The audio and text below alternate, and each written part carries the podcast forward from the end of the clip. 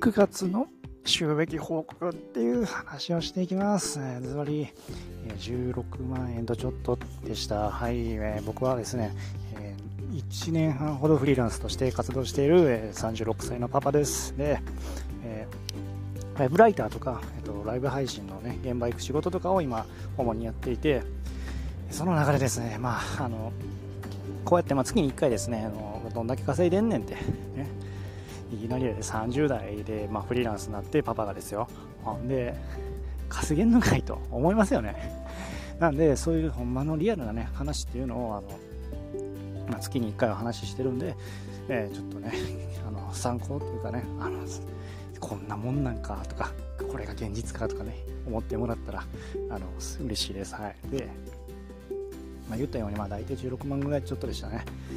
でね、やっぱりこれはどう考えてもやっぱ少ないですよね。少なくても、打ち上げで言ったらほとんどが、えー、っとね、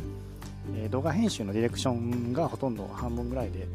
正直半分ぐらいあります。まあ、ちょっと金額言ってるから半分って言ったらバレバレなんですけど、それぐらいあって、まあ、あとはね、それぞれをまあ分けを呈してって感じなんですけど、まあ、あの、もうね、やっぱりあとほんでな、えーと、ライウェブライターと、えー、ライブ配信の現場行く仕事と、あとは、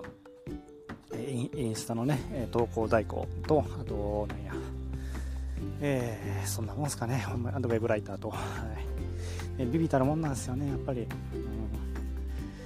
ん、ちょっとね、まだまだ少ないんで、そのね、フリーランス、なんでなったんと思われるかもしれないんですけど、ちょっとね、まあ子供がね、その、まあ、当時小学校5年やったんですけど、元気なくなってたんですよね、そのコロナがね、あるせいで、まあ、1時間、えー、時差出勤したせいで僕は帰るの1時間遅なったってのもあってなんかすごいねあのねまあ、共働きやったんで 子供がねあの家に1時間僕が帰るの遅なっただけでもなんかちょっともうねしょんぼりしとって元気なくなっててちょっとこれまずいなってのもあったりででどんどん元気なくなってでやっぱり勉強とかもね全然はかどらず子供ね一人でおっても遊んじゃう年頃じゃないですか小学校なんか。あそれもあって、やっぱり、ね、妻と妻はやっぱ勉強してほしいしでちょっとねいろいろあの子供にねつらく当たってしまうこともあったりでそんなそんな光景見た時に、まあ、思い切っても「あ僕はやめるわ俺やめるわ」って言ってね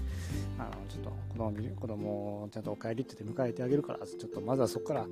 あのって言ってねやめたんですよね。まあそれはまあそれも後悔はしないですけどで、まあ、子供中学校入ってまあ今ちょっとね、妻、あの仕事休休んでたんですけど、そろそろまた復帰して働こうかってなった時に、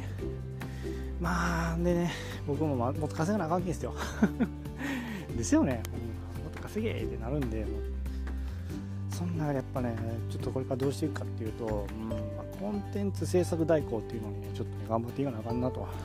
何言ってるんやと思いました。ね そういう仕事がね、やっぱ世の中にいっぱいあるんですよね。コンテンツ制作代行って言って、何のこっちゃっていうと、まあ、あの簡単に言ったら、ま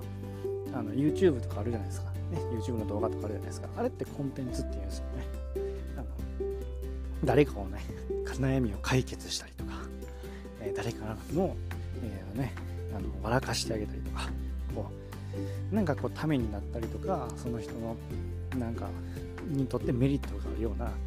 ものっていうのがコンテンツっていうんですけどそれを代わりに作るっていうね。意味わかります？だからな、結構ね、その、まオンラインサロンっていうところね、フリーランス、えー、活動していくからやっぱ入っていかんと、やっぱ情報収集が難しいんですよね。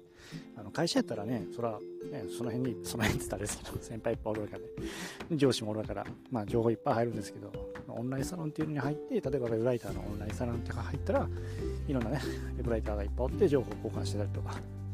で、まあそれお金入って入るとこなんで、やっぱり変な人はいないというかね、ちゃんとした人がいっぱいおったりとかっていうのがあってそういうオンラインサロンの中でほんですごいやっぱりあの実績があるという人が結構いらっしゃるんで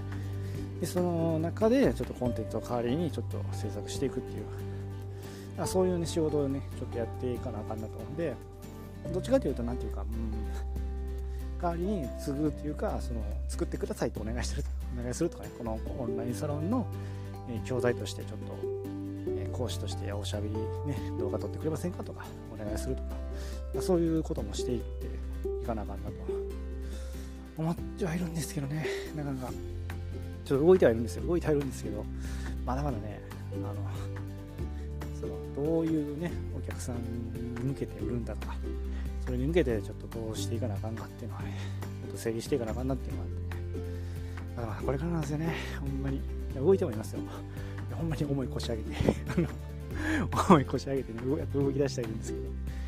まだまだやっぱこれからなんですよね。はい。で、まあもうね、まあ本当になんか結局、え、僕4月からね、その、特にそのライブ配信のお仕事ということで、東京に一人出て出てきてるんですよね、出稼ぎで。で、まあ、妻も会社で、妻だから会社辞めたというか、ちょっと休職してたんで、娘もね、別に家に、娘は家に一人にすることもないんでね、ちょっと外に働き出ようと思って出稼ぎに来たんですけど、やっぱその仕事もね、やっぱりいきなりうまくいくわけでもなく、ね、やっぱ大変なんで、今もこうやってね、夜中の12時半ぐらいなんですけどね、川沿いを歩いてちょっと撮ってるんですけど、もうでもなんかね、やずっとフリーランスやってて、その家の中でやってた仕事ばっかりやったんですけど、こうやって外にね、ライブ配信なんで現場行ってね、今日も現場行って、あの、なんかね、コーヒー屋さんなんか、バーなんかちょっと詳しくわかんないんですけど、そこでライブ配信というかね、その講演会というか、講義というかね、そのオンラインサロン向けの人に、あの、講義を流すっていう仕事があったんで行ったんですけど、まあ、そういうね、なんか外に出る仕事をやってると、なんかやっぱり元気もらえることはありますね。なんか、うん、まあ、しんどいですよ。ほんまに。絶対しんどいですけどね。外行外行かん方が絶対それはね、使えないですから、そうなんですけど、なんすかね、なんかこう、やっぱバリバリ頑張らなあかんなっていうのありますね。いや、まあなんかその、考えなあかんすよ。いっぱいね。いろいろ考えなあかんこといっぱいありますよ。それはね。ただなんかこう、体を動かしてなんかこうやってると、うん、なんか謎の、なんていうか、バリバリやるぜ、みたいな、これより頑張るぜ、みたいな、謎のなんかね、気持ちが湧いてくるんで、それは、あの、やっぱ良かったかなと思います。外に出てね、働いて。やっぱでもそのどうしてもねそのそんなにやっぱりまだまだあの自分もまだまだ、ね、それで報酬もそこまでっていう感じもあるんでそこでの報酬はやっぱりまだまだねそのそんな上がりも期待できないところなんで 正直なところはねだからここで得た活力をねあの元にそのいろんなねウェブライターもそうですしあとコンテンツ制作代行もそうですし、そっちの方でね、ちょっとね、バリバリゴリゴリとね、やっていきたいなと、この9月はね、思ってますっていう、今日はね、内容でしたね。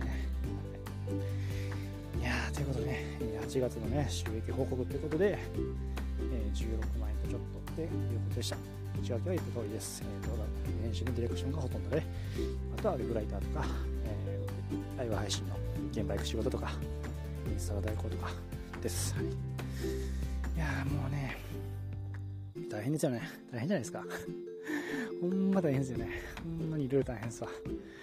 大変なんですけどね、まあもうね、なんかもう謎のゴリゴリ行くしかないなっていう、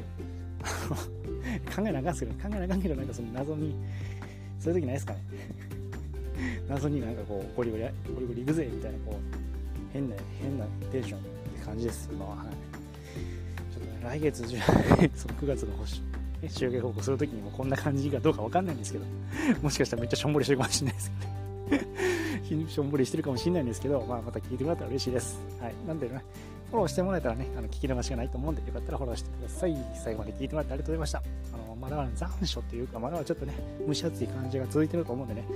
あの、水分補給とかしてね、なんとか乗り切っていきましょうよね。はい。ということで、最後まで聞いてもらってありがとうございました。次回もまたよろしくお願いします。それではまた、バイチャ